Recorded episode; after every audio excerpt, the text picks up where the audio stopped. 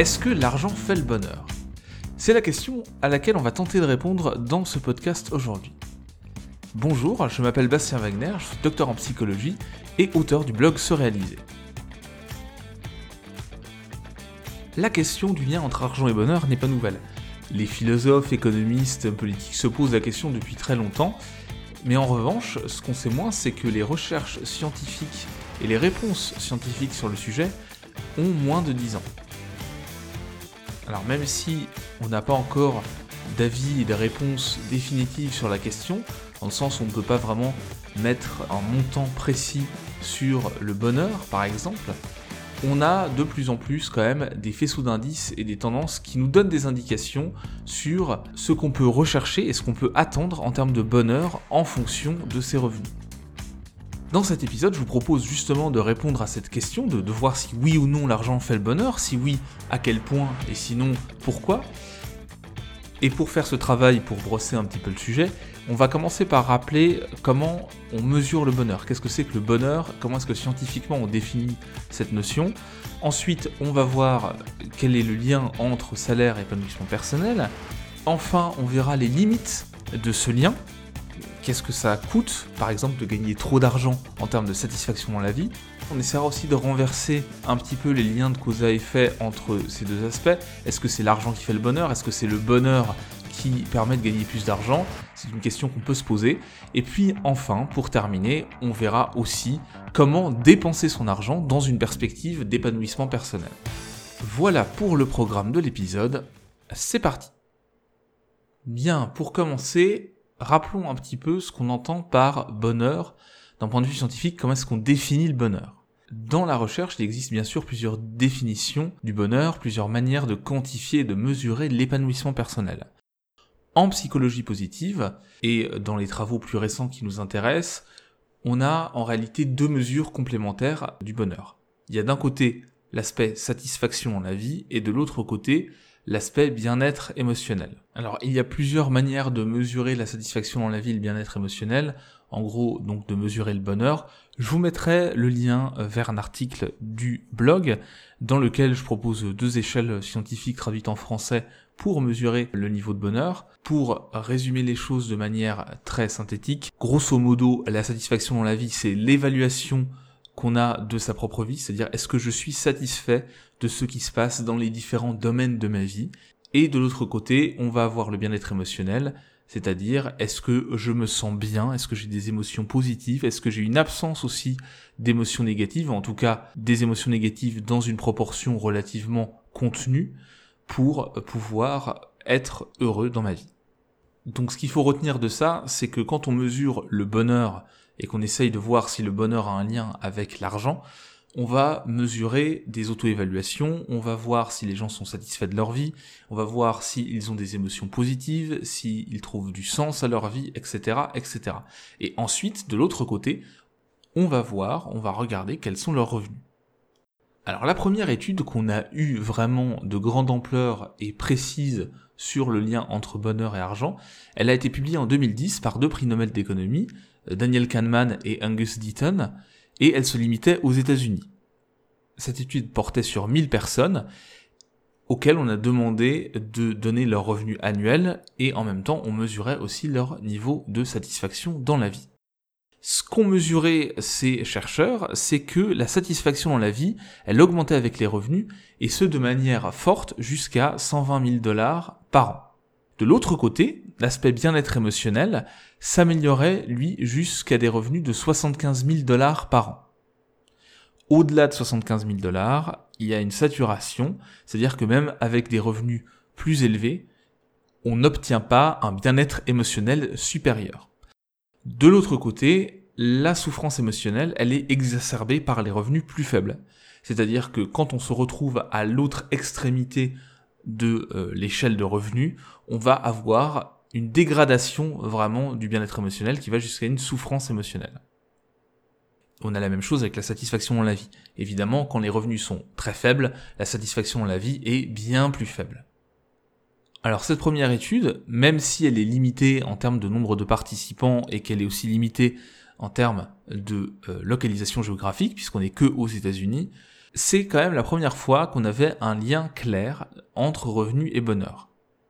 Évidemment, ça fait couler beaucoup d'encre à l'époque et on a vulgarisé, on a popularisé, on a diffusé le chiffre de 75 000 dollars par an comme un chiffre important et un seuil à atteindre pour être heureux grâce à l'argent. Il y a même eu un patron américain de l'entreprise Gravity Payments, donc Dan Price, qui a augmenté les salaires de ses employés jusqu'à atteindre ce seuil pour augmenter le bonheur au travail de ses employés, par là même les résultats, la productivité, etc. Ça a fait la couverture de quelques magazines à l'époque. Alors depuis, il s'est passé autre chose puisque une deuxième étude a vu le jour en 2018 et là on a été beaucoup plus loin. Cette étude-là, elle a interrogé 1,7 million de personnes réparties dans 164 pays. Et en plus, on a pris en compte la taille du foyer pour pouvoir faire des comparaisons correctes entre par exemple des célibataires, des euh, parents avec un enfant, deux enfants, trois enfants, etc., etc. De surcroît, on a fait en sorte de rapporter les revenus au coût de la vie par pays.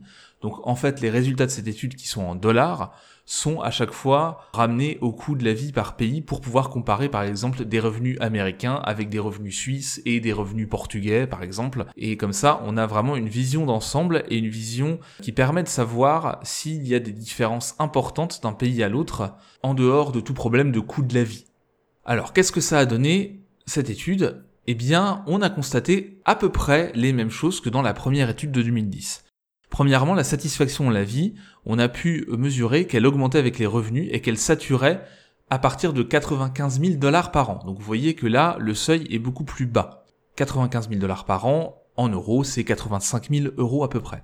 Les émotions positives, elles aussi augmentent avec les revenus, mais elles saturent beaucoup plus tôt, c'est-à-dire qu'on n'a pas forcément plus d'émotions positives à partir du moment où on gagne plus de 60 000 dollars par an, à peu près 50 000 euros. Et enfin, les émotions négatives baissent avec les revenus, c'est-à-dire que plus on gagne d'argent, moins on a d'émotions négatives. Et le plafond, ici, il est atteint à partir de 75 000 dollars par an, c'est-à-dire environ 65 000 euros. En regardant euh, tous les pays du monde qui ont participé à cette étude, alors c'est pas tous les pays, hein, mais une grande partie des pays qui ont participé, on constate globalement que la saturation est plus chère dans les pays riches. Alors qu'est-ce que ça veut dire? Ça veut dire que pour atteindre le plafond du bonheur lié à l'argent, il faut aller beaucoup plus loin, il faut gagner beaucoup plus dans les pays riches que dans les pays moins riches ou dans les pays en développement. Et bien sûr, je le rappelle, le coût de la vie est pris en compte dans les calculs, donc c'est pas lié au coût de la vie. C'est vraiment une caractéristique liée à la manière dont la société est organisée, au fait que les gens gagnent plus d'argent, on va y revenir tout à l'heure, il y a l'aspect comparaison sociale qui joue aussi beaucoup, mais grosso modo, si vous voulez, pour être heureux en France par rapport à, je sais pas, un pays, euh, par exemple d'Afrique ou un pays d'Asie euh, en développement, eh bien, il faudra gagner beaucoup plus d'argent, même à coût de la vie équivalent. Alors les chiffres que je vous ai donnés euh, pour cette étude de 2018, ce sont les chiffres mondiaux.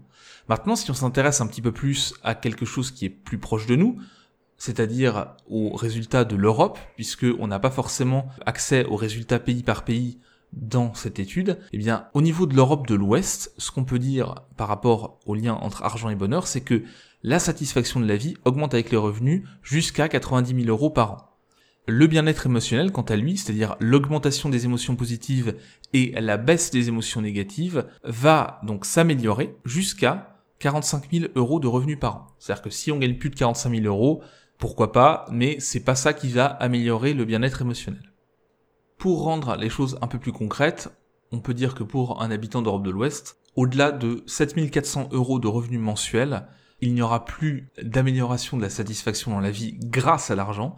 Et en termes de bien-être émotionnel, le plafond, il se situe plutôt à 3700 euros de revenus par mois. Donc, si on gagne plus, c'est pas ça qui va améliorer le bien-être émotionnel. Alors encore une fois, il faut bien préciser que ces chiffres concernent les personnes seules. Si par exemple vous êtes en couple et que vous êtes euh, dans des revenus médians français, donc c'est je crois autour de 2200, 2300 ou 400 euros par mois par personne, eh bien le plafond de 3700 euros pour le bien-être émotionnel, vous dites peut-être que c'est relativement bas accessible, voire que vous le dépassez. Ce qu'il faut bien garder à l'esprit, c'est que ces chiffres-là concerne des personnes seules. Et donc si vous voulez calculer euh, le plafond pour vous, et que vous êtes en couple, que vous avez des enfants, etc., eh bien il faut faire le calcul suivant. Il faut multiplier les chiffres que je vous ai donnés par la racine carrée du nombre de personnes composant le foyer. Donc on va prendre un exemple simple. Si vous êtes 4 personnes dans votre foyer, on va multiplier les revenus que je vous ai donnés tout à l'heure par la racine carrée de 4 du nombre de personnes dans le foyer. La racine carrée de 4, ça fait 2. Donc, par rapport au bien-être émotionnel, 3700 euros de revenus par mois, on va multiplier ça par la racine carrée de 4, donc 2, ça va nous donner un total de 7400 euros. Et même chose pour la satisfaction dans la vie, on va multiplier 7400 euros par la racine carrée de 4, c'est-à-dire 2, ce qui va nous donner 14 800 euros pour le foyer. C'est-à-dire qu'au-delà de 14 800 euros, on va pas améliorer la satisfaction dans la vie du foyer grâce à l'argent. On peut l'améliorer par d'autres biais, mais pas grâce à l'argent en tout cas. Si on reprend un peu de hauteur, on peut aussi se poser la question de la mesure du bonheur d'un point de vue économique, d'un point de vue macroéconomique. Là aussi, des économistes se sont posé la question du lien entre PIB, produit intérieur brut, et bonheur. Et ce qu'ils ont constaté, c'est que c'était pas quelque chose de linéaire, ce lien. En réalité, au-delà d'un certain seuil, l'augmentation du PIB a tendance à faire baisser la satisfaction dans la vie. C'est-à-dire qu'une fois qu'on est sorti de la pauvreté, une fois qu'on a des besoins de base et même des besoins de loisirs qui sont assurés grâce à un PIB global plus important, on va pas forcément augmenter le bonheur des habitants en augmentant le PIB. Et quand on réfléchit à ce qu'est le PIB, finalement, c'est assez logique, puisqu'en fait, le PIB prend en compte la production sans nécessairement la qualifier. C'est-à-dire que vous pouvez augmenter le PIB d'un pays en augmentant la production de cigarettes, en augmentant les activités qui vont générer de la pollution, en augmentant les frais d'hospitalisation, etc., etc. Et il est évident que ce type de production ne contribue pas positivement au bonheur des populations concernées. Et à l'inverse, des activités bénévoles, des productions culturelles immatérielles, gratuites, sponsorisées, financées publiquement, etc., et l'éducation, ne vont pas forcément produire de la richesse mesurable par le PIB, en tout cas pas toute l'activité dans ces secteurs-là, et pourtant, toutes ces activités vont contribuer ou peuvent contribuer au bonheur des populations. Donc là aussi, il faut faire attention quand on prend de la hauteur et qu'on s'intéresse simplement aux chiffres macroéconomiques, le lien entre bonheur et richesse n'est pas linéaire, il n'est pas systématique, et il faut qualifier les choses pour pouvoir vraiment décider d'où investir si on cherche à améliorer le bonheur des populations. Et ce qui est vrai au niveau macroéconomique est aussi vrai au niveau microéconomique, c'est-à-dire pour vous, dans votre quotidien, et pour moi aussi, pour nous tous. Et c'est ce qu'on va voir dans la dernière partie du podcast. Mais juste avant, je voulais vous parler un petit peu des limites du lien entre argent et bonheur. Puisque là, on se dit, ok, euh, il faut gagner plus de 7000 euros par mois pour commencer à avoir une saturation en termes de bonheur. Le nombre de Français, par exemple, qui gagnent de telles sommes d'argent euh, mensuellement, ils ne sont pas nombreux par rapport à la population générale. Donc évidemment, vous vous dites que vous avez encore énormément de marge avant d'arriver à ce seuil. Mais même avant ça, on peut aussi avoir des variations interindividuelles, c'est-à-dire qu'en fonction de ce qu'on fait de notre argent, évidemment, on va pas forcément récolter le même bonheur, la même satisfaction dans la vie. Et d'ailleurs, pour ceux qui gagneraient plus ou qui voudraient gagner plus, on peut se demander aussi pourquoi on n'arrive pas à augmenter encore son bonheur après 7000 et quelques euros, ou même pourquoi on n'arrive pas à augmenter les émotions positives après environ 3000 et quelques euros. Alors bien sûr, c'est pas un lien de cause à effet et euh, ce sont des, des, moyennes et ce sont des calculs globaux, mais si on prend les choses de manière très concrète, il y a quand même plusieurs paramètres qui expliquent cet effet de saturation. Le premier paramètre, c'est ce qu'on appelle la comparaison sociale. Alors la comparaison sociale, c'est le fait de se comparer aux autres. C'est on s'évalue en fonction, en comparaison aux autres. Ça concerne évidemment pas que les revenus et la satisfaction dans la vie, mais ça concerne aussi la formation, les relations sociales, la réussite professionnelle, etc., etc. Et ça marche d'autant mieux qu'on peut se comparer à des personnes réelles que l'on connaît. C'est-à-dire que la comparaison sociale, pour vous dans votre vie, elle fonctionne mieux, elle est plus puissante si vous avez autour de vous des gens auxquels vous pouvez vous comparer.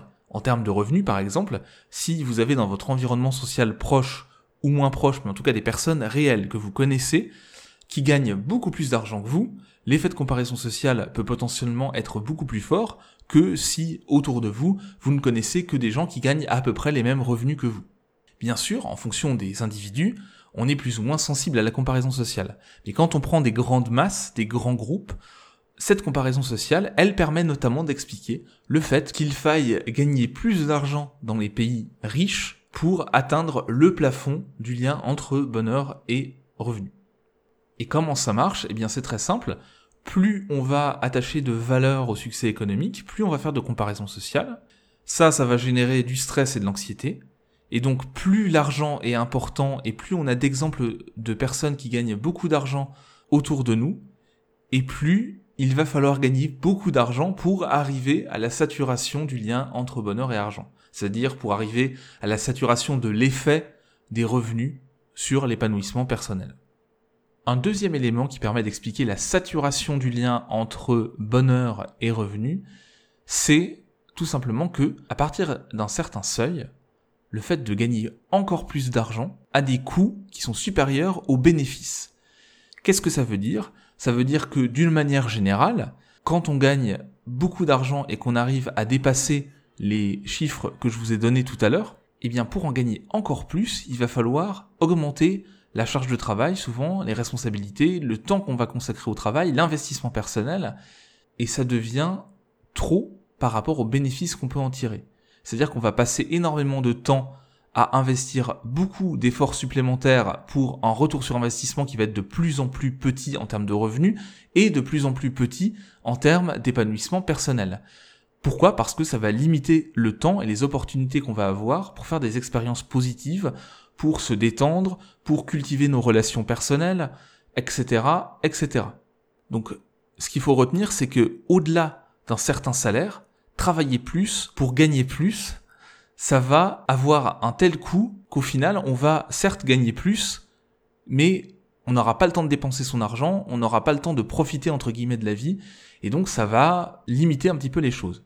D'ailleurs, pour les personnes qui gagnent correctement et confortablement leur vie, de plus en plus, et dans les nouvelles générations on observe ça, on va avoir un vrai arbitrage qui va se faire entre le temps passé au travail et les revenus. C'est-à-dire que de plus en plus de personnes, encore une fois, quand elles le peuvent, euh, qu'elles ont une situation confortable qui leur permette de faire ce choix-là, je dis pas que c'est une généralité, mais on a quand même cette tendance de fond, notamment dans les professions dites entre guillemets intellectuelles, cette tendance donc de faire un arbitrage conscient, assez précoce, entre le fait de gagner plus et le fait d'avoir du temps pour soi. Et parfois, on préfère se mettre à 80%, ce qui implique de gagner un petit peu moins d'argent, mais d'avoir un jour par semaine en plus pour faire d'autres choses, pour des loisirs, pour des relations, pour éventuellement euh, voyager, passer du temps avec des amis, etc. Et tout ça c'est important parce que non seulement quand on gagne plus que le plafond que j'ai donné tout à l'heure, on va pas augmenter son bonheur, mais on va même le dégrader légèrement. Donc vraiment la question doit se poser, notamment quand on arrive à ces plafonds en termes de salaire que j'ai cité tout à l'heure. Je vous souhaite d'avoir à vous poser cette question, mais vraiment, quand on commence à gagner très confortablement sa vie, l'arbitrage doit se poser parce que le retour sur investissement, non seulement il sature au bout d'un moment, mais même avant de saturer, plus vous allez augmenter votre revenu, plus vous allez vous rapprocher de ce plafond, moins chaque euro supplémentaire va rapporter de bonheur, si je puis dire les choses ainsi. C'est-à-dire que si vous rajoutez 100 euros, 200 euros, eh bien ces 100 euros, 200 euros au-delà, par exemple, de, je sais pas, de 4000 euros par mois, vont rapporter beaucoup moins de bonheur que les 100 ou 200 euros euh, qui font passer d'un salaire de 1800 euros à 2000 euros, par exemple. Enfin, troisième élément qui explique cette saturation du lien entre bonheur et revenu, c'est la notion de choix, la notion de paradoxe de choix. On le sait maintenant depuis plusieurs décennies, on est dans des sociétés qui offrent de plus en plus de choix pour tout, et cette saturation, cette offre pléthorique de choix dans tous les domaines, qu'il s'agisse d'un pot de confiture à un smartphone en passant par les voyages, le lieu de vie, le choix de partenaire, etc., de plus en plus on a des choix pléthoriques et ça, ça a un coût véritable en termes d'épanouissement personnel, de bonheur. C'est-à-dire que quand on passe beaucoup de temps à faire des choix, on va dégrader son épanouissement. Quand on cherche à maximiser absolument les résultats à chaque choix qu'on fait, ça va avoir un coût psychologique. et c'est plutôt négatif. Alors que les gens qui se contentent des premières solutions qui satisfont un certain nombre de critères, ce qu'on appelle les satisfaiseurs, eux vont être globalement plus épanouis. Alors évidemment, certaines décisions nécessitent de maximiser les choses, c'est-à-dire de trouver la meilleure solution. Par exemple, quand on achète une maison, c'est un investissement à long terme, on peut comprendre qu'on ait envie de maximiser les résultats. Quand on a un investissement professionnel très important sur un projet qui va avoir des implications sur plusieurs années, on peut comprendre qu'on cherche à maximiser les choses. Mais dans les choix quotidiens, on a de plus en plus de possibilités et le fait de vouloir trouver toujours la meilleure solution est mission impossible. On n'a pas le temps. Et d'ailleurs, il n'y a probablement pas de meilleure solution dans l'absolu, quelle que soit la situation, quelle que soit la personne, quel que soit l'usage, quelle que soit notre humeur, etc. Et donc plus on va avoir d'argent, plus on va avoir de revenus, plus on a de possibilités, plus on a accès à des choses, plus on a accès à des expériences, plus nos choix vont augmenter, plus notre possibilités vont augmenter. Et ça, c'est un véritable coup sur le bonheur et l'épanouissement personnel. Et on risque même de s'enfermer dans des situations où on doit faire des choix en permanence. Par exemple, on va partir de quelque chose de très simple. Si vous êtes très riche, vous pouvez acheter énormément de vêtements ou de paires de chaussures. Eh bien, au quotidien, vous n'allez pas mettre plus de vêtements qu'une personne qui a moins de revenus. Vous allez, par exemple, mettre un t-shirt comme n'importe qui. Vous n'allez pas en mettre 40. Vous allez enfiler une paire de chaussures. Vous n'allez pas en enfiler 40. Et donc, le fait d'avoir plus de choix peut même euh, faire en sorte qu'on va intégrer dans notre quotidien des moments de décision beaucoup plus compliqués parce que même à la maison, on aura encore plus de choix parce qu'on va accumuler des objets puisque on a des revenus, puisque on a un lieu de vie suffisamment grand pour les stocker, etc., etc. Évidemment, tout ça dépend de préférences individuelles. Il ne s'agit pas de dire que toutes les personnes qui ont des revenus plus élevés vont forcément se retrouver piégées dans ce paradoxe du choix.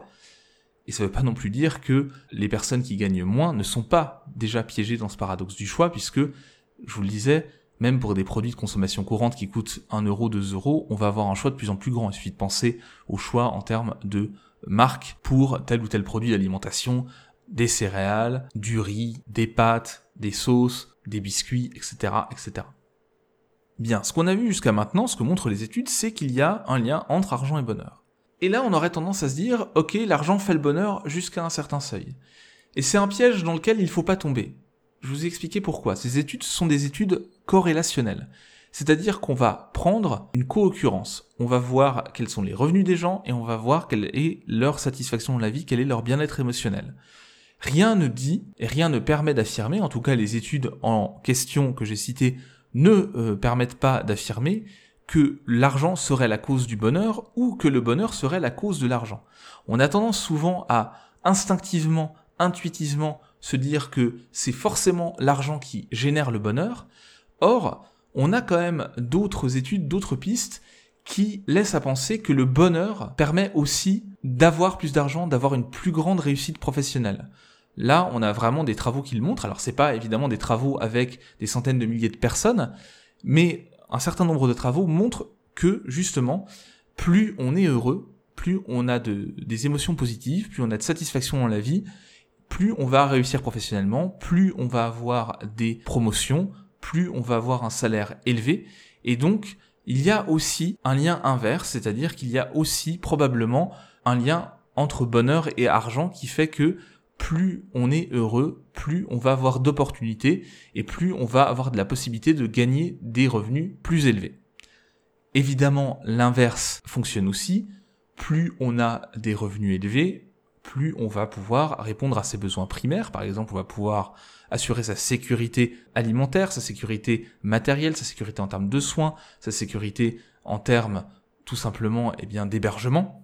Et quand on va dépasser ces besoins de base, on va pouvoir s'offrir des expériences, on va pouvoir voyager, on va pouvoir par exemple se payer des cours du soir, on va pouvoir aussi euh, se payer des activités de loisirs, on va pouvoir offrir des cadeaux aux autres, en sachant que offrir des cadeaux aux autres est une très bonne idée quand on veut augmenter son niveau de bonheur. Le fait d'offrir, d'acheter des choses pour les autres apporte plus de bonheur que d'acheter des choses pour soi en général. Et donc évidemment, gagner plus d'argent permet potentiellement de générer plus de bonheur. Mais on l'a vu, au-delà d'un certain plafond, ça va eh bien s'arrêter. Et en même temps, c'est pas parce que on gagne plus d'argent qu'on est forcément plus heureux qu'une personne qui gagne moins d'argent. Tout dépend de notre vision de la vie, de notre manière d'aborder les choses, de notre manière de dépenser cet argent. Donc ce qu'il faut retenir et ce que j'aimerais bien souligner et mettre au clair dans cet épisode, c'est que oui, l'argent peut faire le bonheur et l'argent fait le bonheur et contribue au bonheur, mais le bonheur aussi va contribuer au fait de gagner plus d'argent potentiellement. Donc ce lien, il fonctionne dans les deux sens. Il n'est pas automatique, mais sur les grandes masses, d'une manière générale, quand on gagne plus, on est plus heureux, et quand on est plus heureux, on gagne plus. Mais comme toujours, j'aime bien finir sur des choses concrètes et ne pas vous laisser sur des généralités. Alors comment est-ce qu'on peut, maintenant, quel que soit notre niveau de revenu, mieux dépenser son argent pour augmenter son bonheur? Et pour augmenter donc d'un côté sa satisfaction à la vie et de l'autre son bien-être émotionnel. Là aussi, la psychologie positive nous donne quelques pistes. Premièrement, on tire plus de bonheur de ses achats s'il consiste à nous payer des expériences. C'est-à-dire que si vous voulez augmenter votre épanouissement personnel, à budget équivalent, il vaut mieux dépenser pour une expérience que pour un objet. Alors pourquoi ça?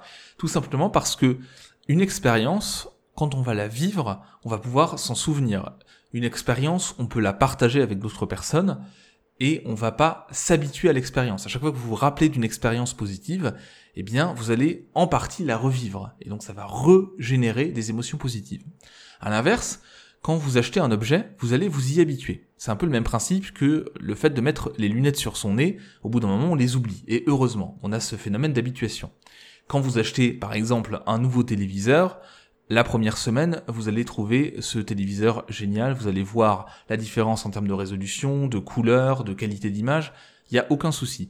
Sauf que ça va devenir votre nouvelle normalité, vous allez vous y habituer. Et au bout d'un moment, très rapide, en réalité, cet objet ne va plus vous apporter d'émotions positives. Donc d'une manière générale, quand vous avez le choix entre le fait d'investir dans une expérience ou le fait d'investir dans un objet, eh bien, c'est souvent plus rentable en termes de bonheur uniquement d'investir dans une expérience. Alors, le contre-coup de ça, le risque de ça, c'est que si l'expérience se passe mal, ça va vous rendre aussi beaucoup plus malheureux que si vous achetez un objet qui est pas tout à fait satisfaisant. Donc, le bénéfice est potentiellement plus important, mais le risque, si vous choisissez mal votre expérience ou s'il y a un vrai problème dans cette expérience, il va aussi être beaucoup plus important. Donc c'est un choix à faire, mais d'une manière générale, sachez que les expériences, ça apporte plus d'épanouissement. Mais d'ailleurs, euh, si vous euh, vous rappelez d'expériences positives, par exemple que vous avez partagé avec des amis, si vous avez euh, été à des concerts, à des festivals, et notamment en cette période de pandémie, au moment où j'enregistre ce podcast, eh bien, on sait à quel point le fait de faire des expériences et de les partager avec les autres est important et procure des émotions positives. Émotions positives que les objets aussi géniaux soient-ils, aussi beaux, aussi utiles soient-ils, ne peuvent nous procurer. Alors passons maintenant à la deuxième piste qui est un peu liée à la première. Cette deuxième piste, c'est la suivante. Dépensez votre argent pour apprendre des choses et développer des compétences. Alors apprendre des choses et développer des compétences, ça fait partie des expériences aussi, mais c'est un type d'expérience particulier.